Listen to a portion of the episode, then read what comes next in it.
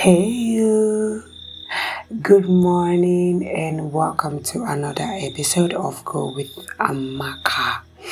And today, I want to remind you that we are at war. This is war, and we must be worded because the Word of God is our sword in this war. The Word of God is our weapon in this war. So you think the setbacks, the losses, the delays, the failures were for nothing? No. The Lord said I should remind you that this is war. We're at war and you need to be guarded.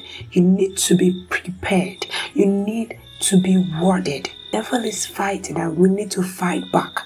We fight back in our worship, in our praise, in our dance, in our shout, in our clap, and most importantly, with the word of God. So when the devil brings sickness your way, you're feeling the fever and you tell yourself, by his stripes I am healed. And when you feel depressed, you put your hand on your head and tell yourself, I have the mind of Christ. So when you feel like you don't have anything, you lack this, you want this, you tell yourself, The Lord is my shepherd, I shall not want. The plans He has for me are good plans, plans of peace to give me a future and an expected end. These are the words of God. The Lord is saying, No good thing shall He withhold from those who walk uprightly, and that is who you are you're experiencing death, you tell yourself, I shall not die. I will live to recount the goodness of the Lord. So this is war and we must be worded. So how do you stay worded? I present to you the three P's that will help you stay worded. The first P is learning from pastors and preachers. So pastors and preachers, the Bible said in Jeremiah 3:15, he said, I will give you pastors after my own heart, and they will teach you. They will impact on you. They will feed you with knowledge and understanding. So, listen to pastors. Listen to preachers, word filled men of God So you can go to church and at the end of the service you didn't get one word from the service. No. Listen to messages. Download messages. Listen to your favorite pastors. I want to see a generation where young people listen to messages as much as they listen to music. So you're walking on the road, the, you're listening to something. You're washing, you're, you're in your car, you're, you're, you're in the kitchen, you're doing anything, you're playing a message. Soak yourself with so much of the word that no matter what the devil throws at you, you can catch it with the word and throw it back at him seven times. And second P is personal study. Develop a personal study, a personal study of the Word of God. Sit yourself down 30 minutes, one hour study. A friend of mine actually challenged me. He said he spent hours studying one chapter. Like, he gets all the versions, he even reads Hebrew, a bit Greek. I was challenged. Get a book and a pen.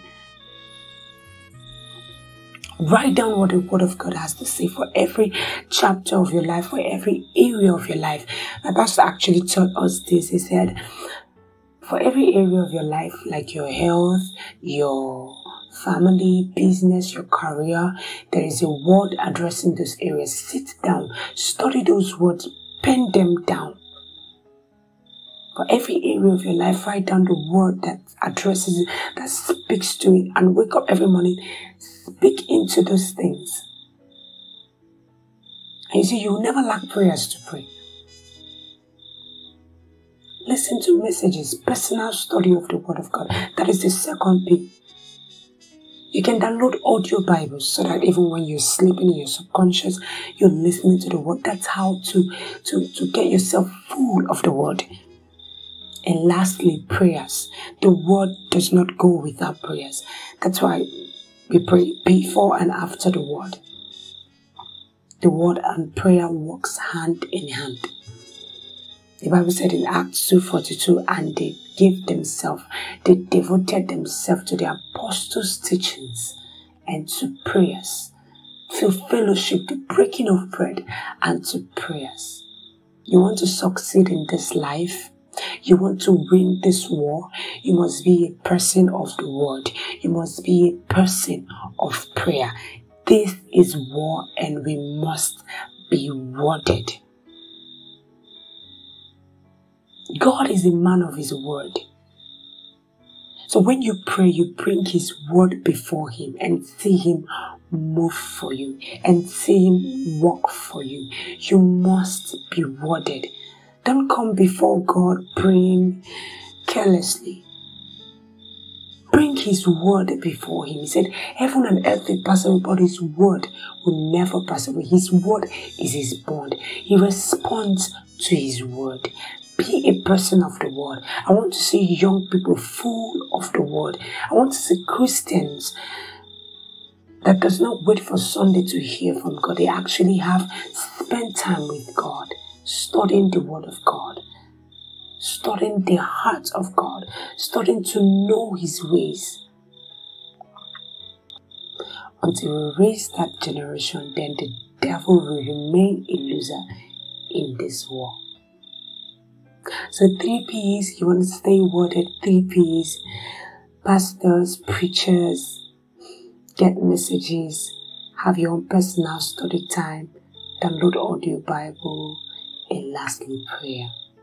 These are the three P's that will help you stay worded in this time and age. And as you do that, as your life getting brighter and brighter until a perfect day, in the name of Jesus. If this word resonates with you, please do it to share with your friends. Somebody needs to hear this word. And do not forget, I remain your girl, Amaka, and I do not or the word.